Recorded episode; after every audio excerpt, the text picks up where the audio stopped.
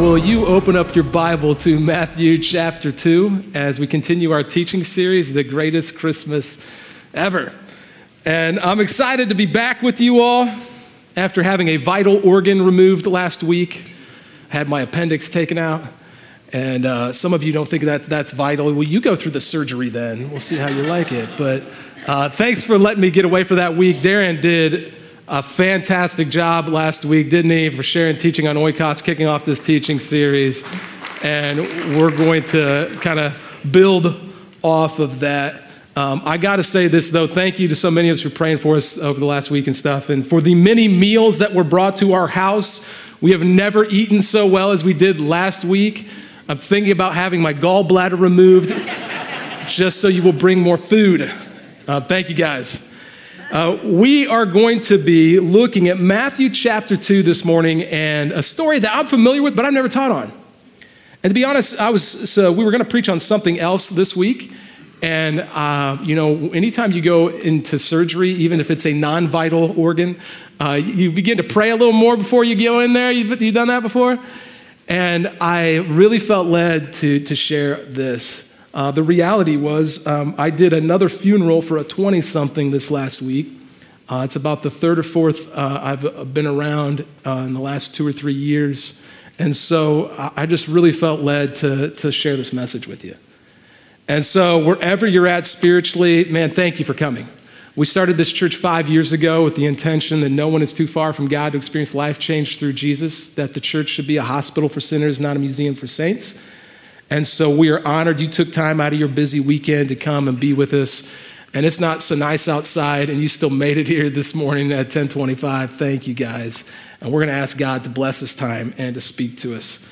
In Matthew chapter 2, we get the story of the Magi. Anybody heard this story before? You're familiar with the Magi, and you know about the three dudes that bring these gifts.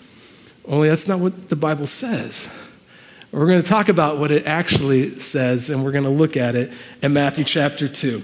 So put your hands together. Welcome those who are joining us live online through the power of the internet. We're glad you're here as well and hope you connected God right where you were at. I'm super pumped to share this message. It is near to my soul this morning, and I want to tell you, I was reflecting um, over the last few years all that God has done in the church. And this little Bible study started in our house, uh, originally with just three people and it, it's grown to reach a lot of people, and it's because of the power of Jesus Christ.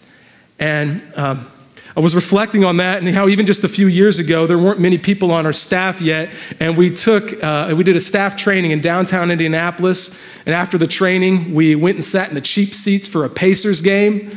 And I don't remember who they were playing, but it must have been somebody big because Justin Timberlake was there.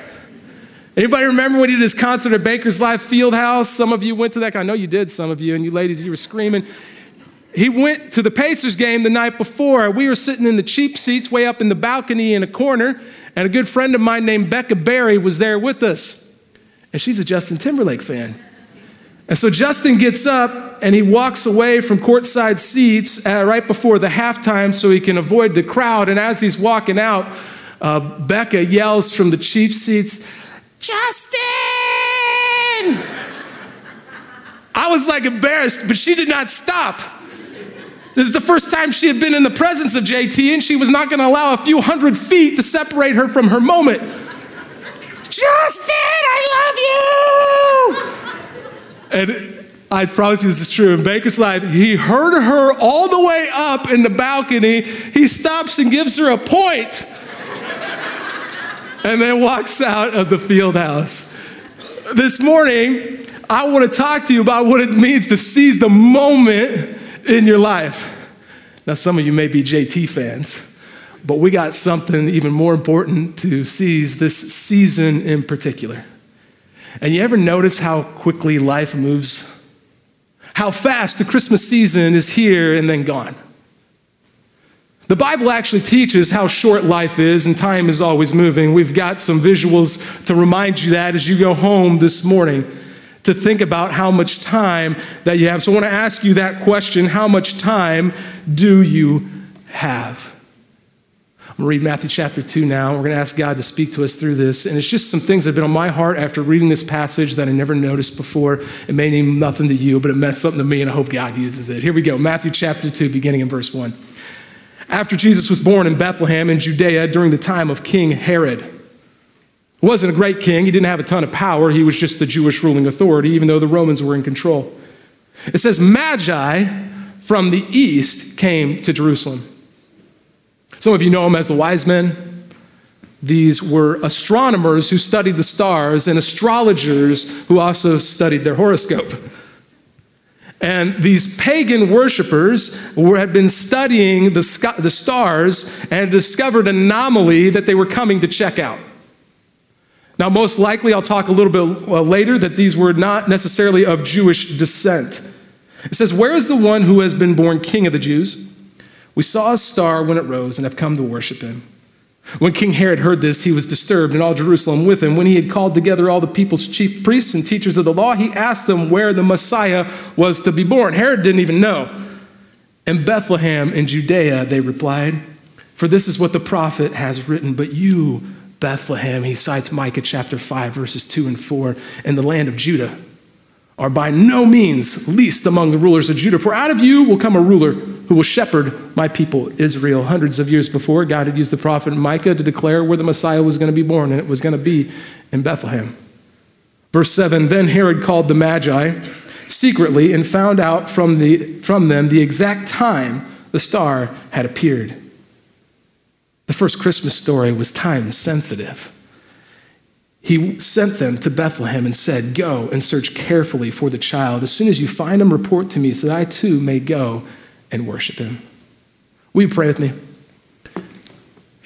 God, as we study these eight verses and the four or five that follow after it in Matthew chapter 2, I pray that your Holy Scriptures would speak to us right where we're at spiritually.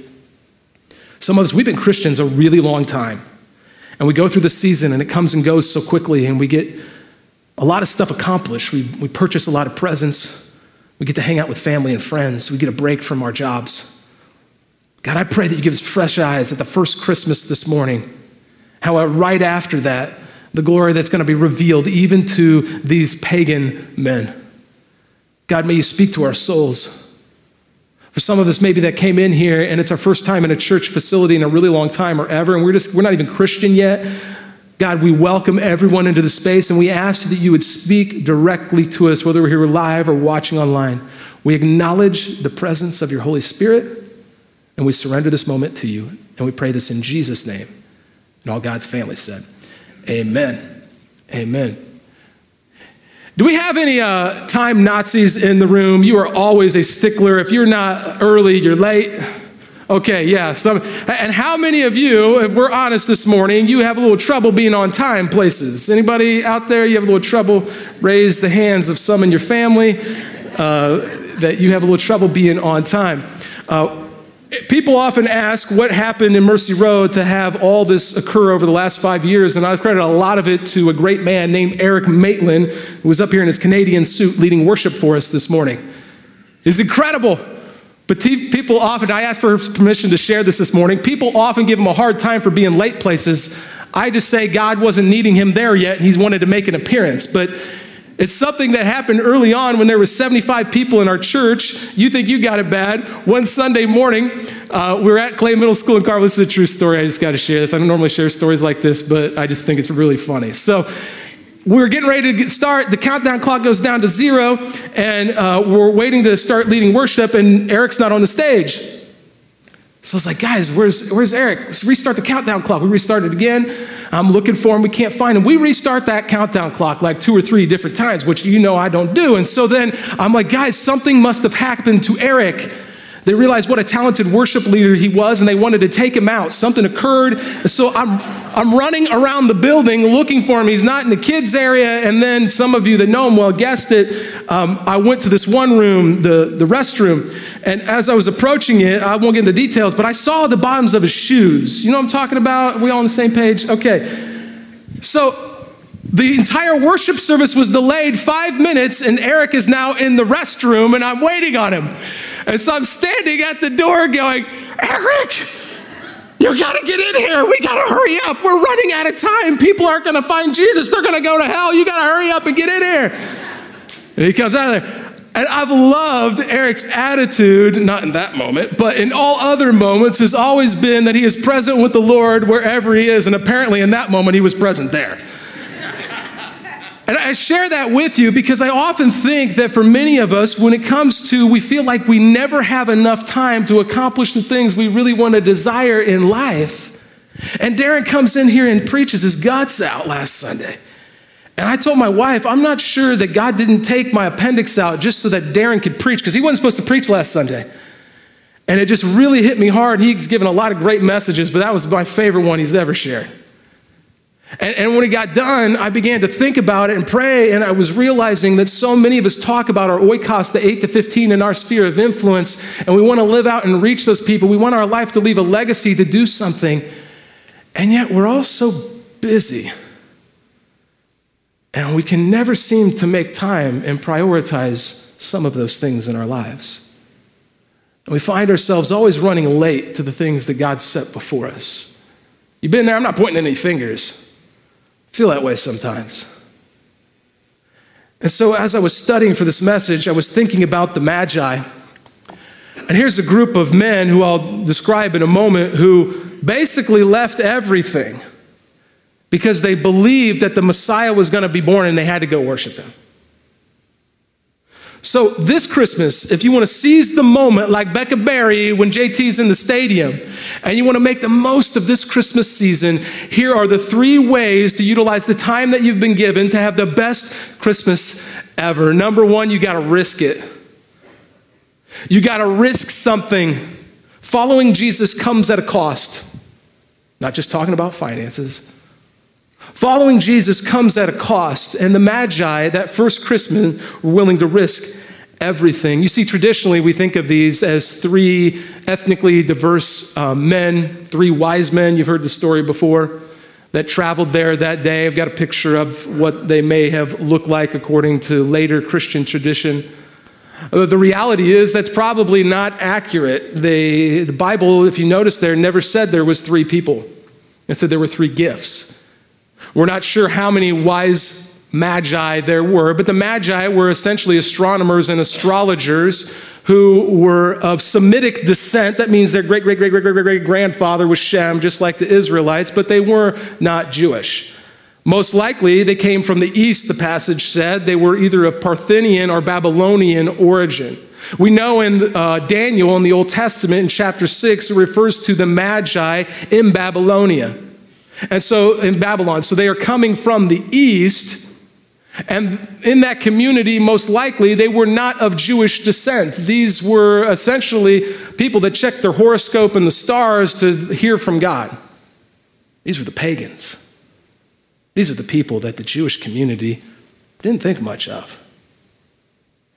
And maybe for some of you that you kind of feel far from God and you came into a place like this and you're like, man, I don't fit in those first magi leave everything they've known. They leave their homeland. If they had families, they leave their families.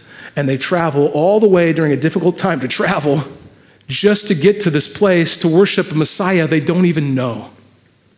In fact, if you look at verses 1 and 2 in the passage, it says, After Jesus was born in Bethlehem in Judea during the time of King Herod, Magi, learned men, it's where we get the word magic or magicians from it's essentially ancient scientists in that sense from the east came to Jerusalem and asked, Where is the one who has been born king of the Jews? We saw a star when it rose and have come to worship him. So, at least at this point, later on in verse 9, it moves towards Bethlehem, but at least at this point, the star had not gotten in a position. They knew where to find him. So they just show up in Jerusalem thinking they'll tell us, only what they don't know is that King Herod wants this Messiah dead because there's only one king in town.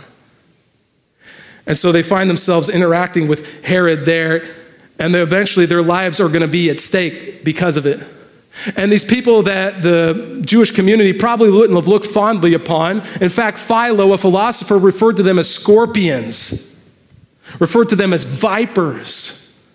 These were the type of people they were known for being. I want to take a side note for just a second because I think this is really important to my atheist and agnostic friends. And we've seen a number of you join our community over the years. Some of you surrender your life to Christ and grow in faith now, and you believe in Jesus and been baptized, and it's awesome. That's how God works, and He loves you right where you are. But the idea that uh, faith and science, we want to separate those two, both in the Christian community with my Christian friends and with my atheist friends, um, historically, that hasn't been the case. In fact, I would argue that Christianity and the monotheistic faith laid a lot of the healthy groundwork that enabled scientific discovery because you were allowed to actually experiment on things in our world because there wasn't a god or goddess of every tree or rock or being. All that aside, it was Albert Einstein who actually said that there shouldn't be a conflict between uh, our faith and science. He writes this a legit, legitimate conflict between science and religion cannot exist. This is Albert Einstein. He goes on to say science without religion is lame. Not that it's not cool, it, it doesn't have legs, it can't walk, it doesn't work. Religion without science is blind. These magi had studied the stars, and their scientific discovery is actually what led them to come there and to discover the reality of Jesus and eventually to worship him.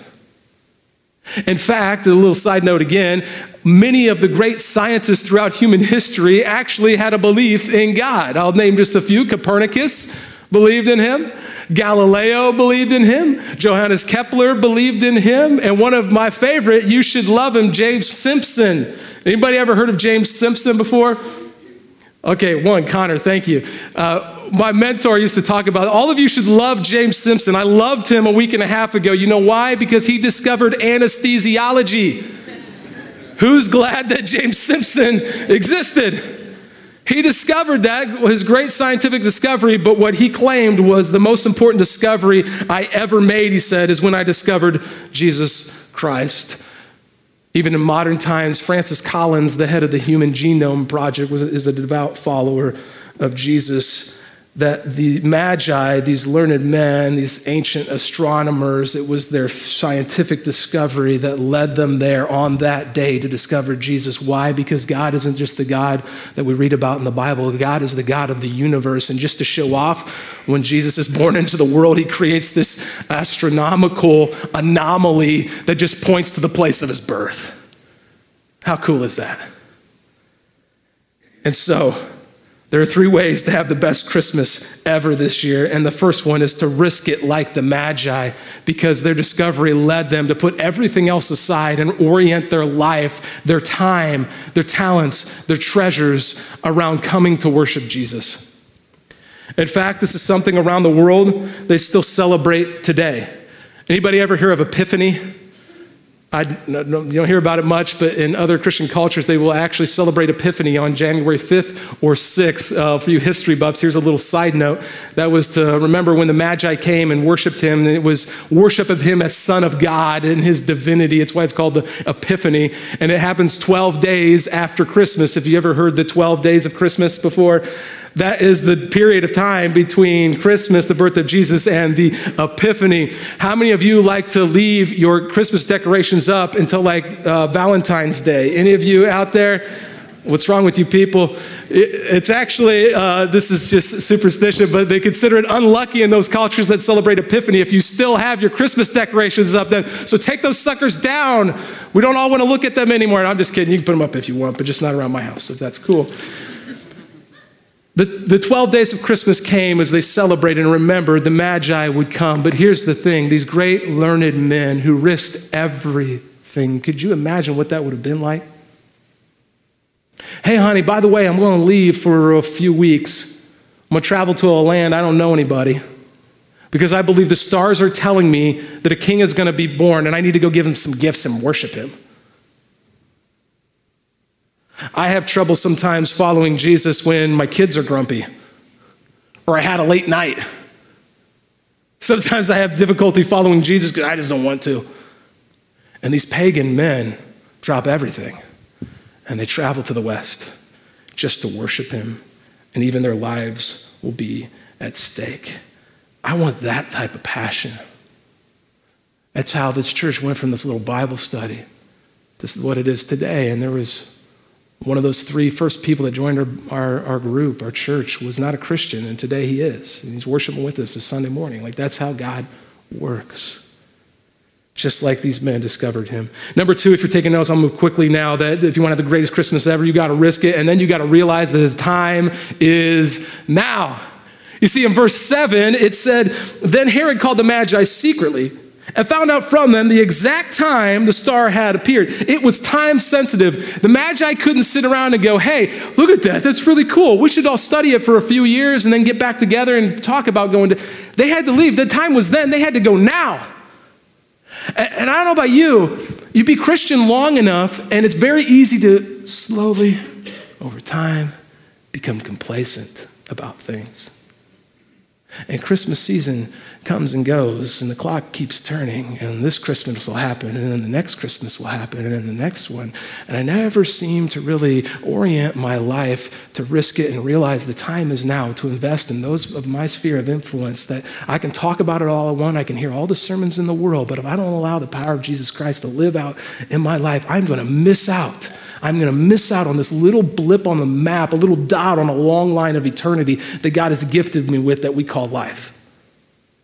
It was in Psalm 39, verses 4 and 5, that the psalmist writes, Show me, Lord, my life's end and the number of my days, and let me know how fleeting my life is. You have made my days a mere handbreadth. The span of my years is nothing before you. Every one is but a breath even those who seem secure. It seems like one day you're born, you wake up and you grow and you learn some things, and then you hit adolescence, and then you go and you chase your career, whatever that is. And some people end up finding a spouse and they have kids, and those kids have kids, and then it's gone. Psalmist says life is like a breath, it's here one day, and that was it. The only thing the human beings will remember for all of human history about the Magi in the Bible is that they left everything they knew just to go worship Jesus. Everything else they spent their entire life churning at, no, nobody remembers.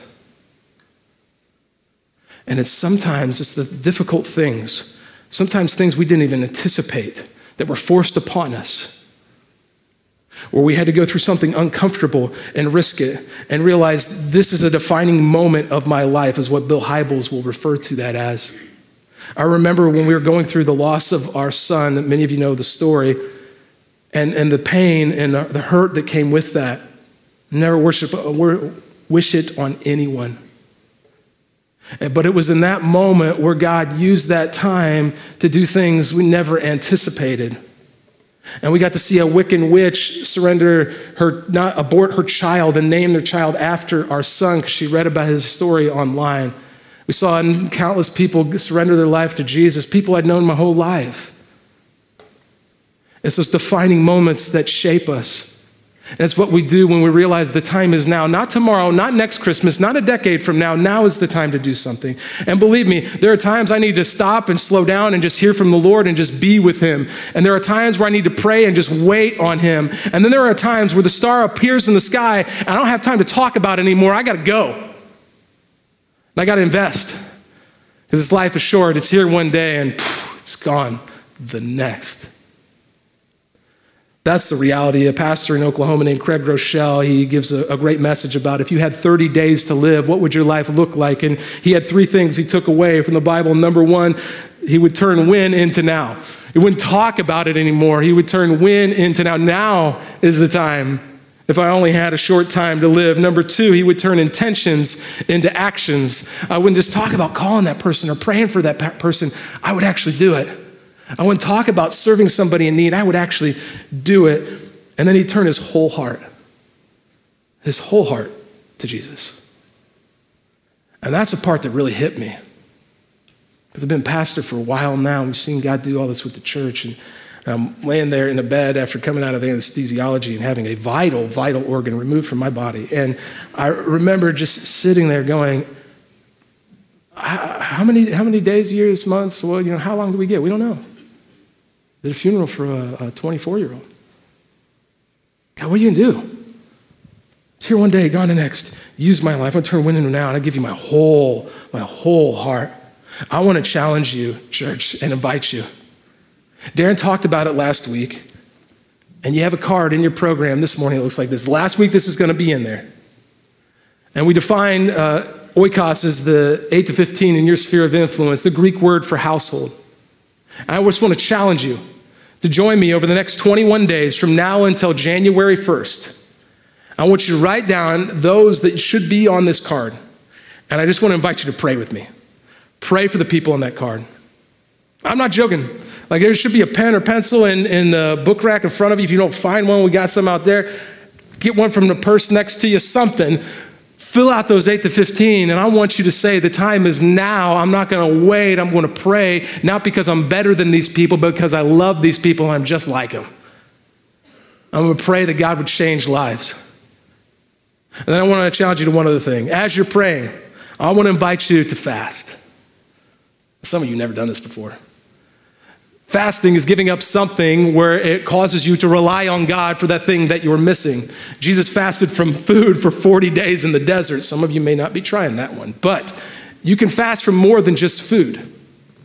That over the next 21 days, you might com- commit to fasting from something. Maybe it's social media, praise the Lord, or maybe it is your television, or maybe it is from movies, or maybe some of you are like, I'm gonna fast from cleaning. That's what I'm gonna do. The Lord told me. You hear that, honey?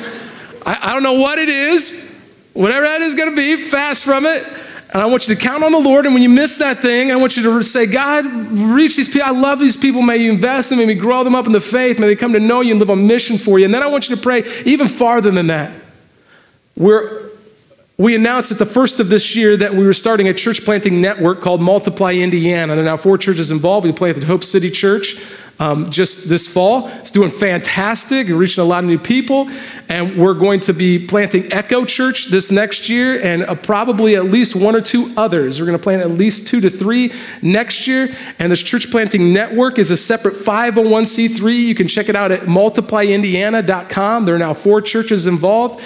And our goal is to have it be a complementary network to work with other great national church planting networks that are out there with the sole purpose of resourcing church plants coming to Indiana.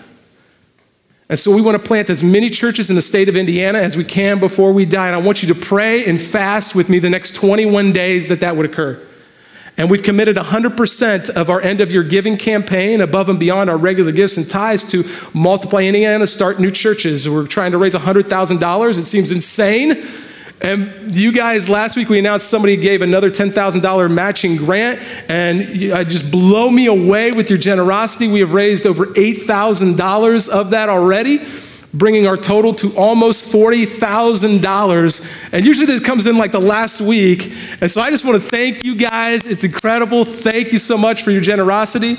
If you want to give any little bit at all, we'll have our pod devices at the doors on the way out. You can do 100% of that We'll go right to plant churches. And you go, why do we need to plant churches? There are plenty of churches. The reality is over 80% of people in our area will not attend a church service this weekend. Over 60% of them will never step foot into any church facility. The fastest form of evangelism throughout the last 2,000 years has always been new churches because it forces you, the statistics are true, they're still true today. It forces you to go out, find people that don't have a church home, say, hey, you want to start a church with me? And you won't believe the people that come to Christ as you do that.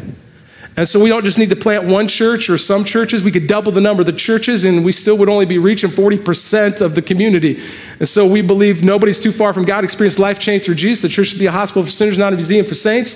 That God created each and every single person for a reason and a purpose. And there are sleeping giants in the faith and our oikos and our sphere of influence just waiting to be awakened to the reality of Jesus. That's what drives us. And so, the third and final thing I just want to share with you, according to Matthew chapter 2, about how to have the best Christmas ever, is to allow Jesus Christ to totally wreck your life. This isn't new to some of us at this church. You see, in this passage, it goes on in verses 9 to 12. And the Magi get to do what they set out to do, and they think everything's going well, that they're going to get to worship the king. It says this in verse 9 After they had heard the king, they went on their way, and the star they had seen when it rose, went ahead of them until it stopped over the place where the child was. God showing off now, here's my son. When they saw the star, they were overjoyed. On coming to the house, they saw the child with his mother Mary, and they bowed down and they worshiped him. Here's a cool part. I love this part. These pagan guys from the east that were so intelligent, they allowed their scientific discovery to pursue this moment in time, and they don't just come and give some gifts. It says that they worshiped him. You don't worship something that you haven't submitted to. In this moment, the first, Christ, uh, the first Christmas led even these learned pagan men from the east to discover faith in God through Jesus Christ. And they gave gifts because of it. It says that then they opened their treasures and presented them with gifts of gold, frankincense, and myrrh. You know the story, verse 12. And having been warned in a dream not to go back to Herod, they return to their country by another route. See, here's what hit me this week. I've heard this and I've always talked about the three gifts and all that, and it's a great message. But what I, I, I learned was that these men, they risked it, they realized they had to do it now. And when they got there, it didn't really help their life. And I don't know why we tell some people sometimes, uh, give your, your life to Jesus Christ, and then everything's going to be great in your life, and it's all going to be perfect. It doesn't always work out that way. It doesn't always work out that way. These men will now have to flee for their lives. They have to take the long way home. They're going to be separated from their families even longer, whoever at least is back there to the east. They have to take the long way home. And it goes on in verses 13 to 18 in Matthew chapter 2. It's not just them, Joseph and Mary, they have to get up and they have to flee because Herod's going to come and kill all the kids in that town. And they have to flee to Egypt. Didn't help their life, it made their life harder. Got a couple of teenagers now living away from home in Egypt, scared to death for their life. Often talk about Hebrews chapter 11, this great hall of faith, men and women of God who see God show up. He makes the sun stand still. He parts the Red Sea, baby. He takes two of every animal and puts them on the prehistoric Titanic and lets them out to sail on the sea and protects them on the water all the days of the flood, right? We hear all the great stories and we ask God and we pray for those, and God shows up and does miraculous things. But then you get to verse 35 in Hebrews chapter 11, read it on your own time. It says that others of them lived destitute they lived in caves and scared for their lives or sawed in two and killed for their faith. We don't get to choose the outcome of our life. We get to choose faithfulness or not. And so I've never seen somebody who had God show up in a powerful way in their lives without allowing him to just wreck it first. Saul is on the road to Damascus to pull Christians out of their homes and imprison them. He oversaw the stoning of Stephen three chapters earlier. In Acts chapter 9, he's on the road. He encounters the risen Jesus, and it just totally wrecks his life. He goes blind for a while, and he has to run to the wilderness for years. He was a Pharisee among Pharisees. Everything he stood for, his entire reputation, gone because now he's a follower of Jesus. Spends the rest of his life going throughout the Roman Empire and will end up dying, most likely, in a prison cell on house arrest in Rome.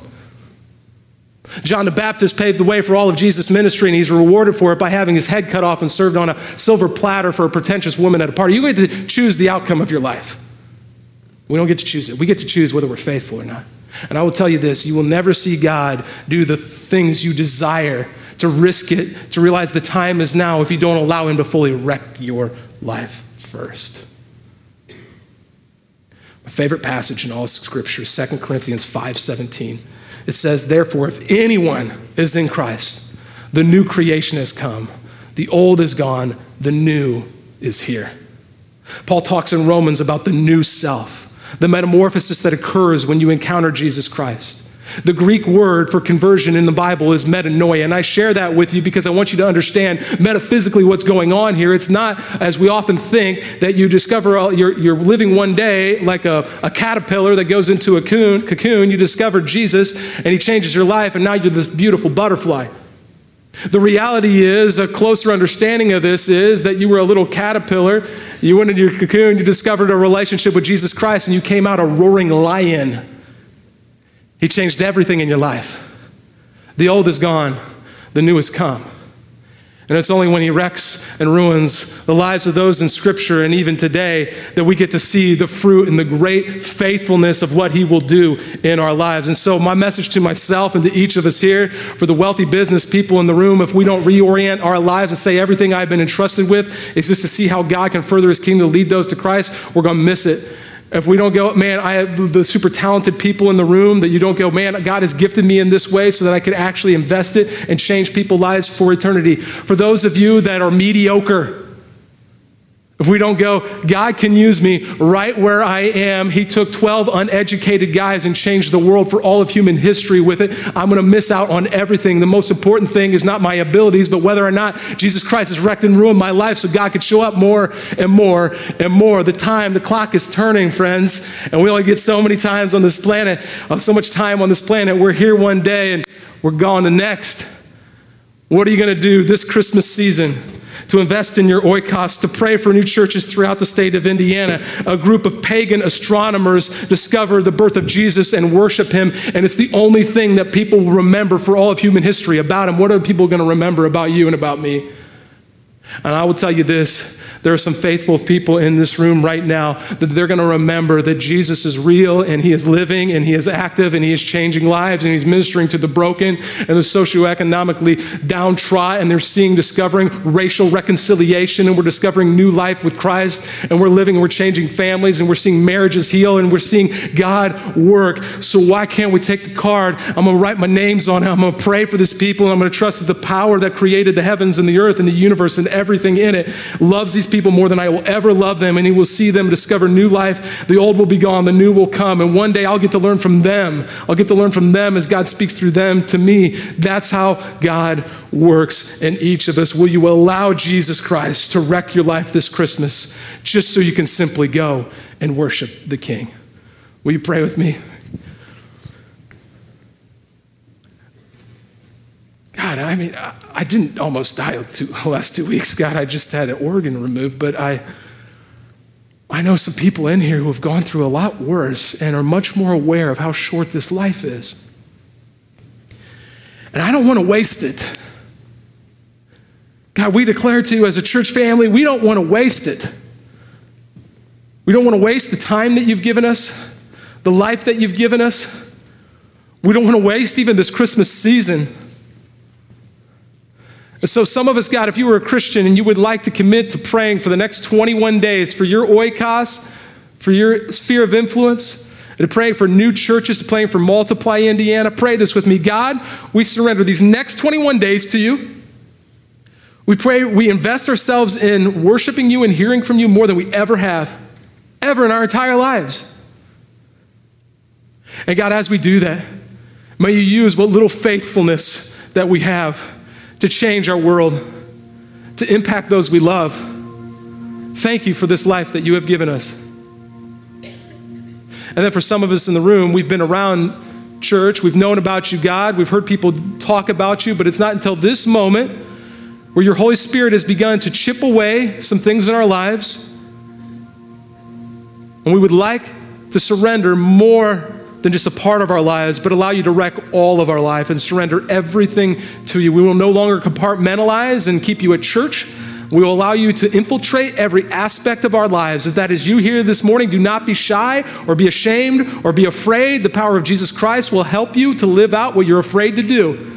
That may be the only legacy or the only story you ever get to live out that people are going to remember for decades and centuries and millennia to come or until you return to Jesus. So if that's you, I want you to pray this silently as I prayed out loud. God, I confess that I need you. I want to leave a legacy with my life. Change me. Convert me into what you desire for me. I surrender everything to you. And because of your death and resurrection, I can know you and live eternally with you. So I give my life to you, Jesus, here in this moment. Use me. Lord, we love you and we praise you. We give you our lives. We give you this church, God. We give you the world. And we pray this in Jesus' name. And all God's family said, Amen.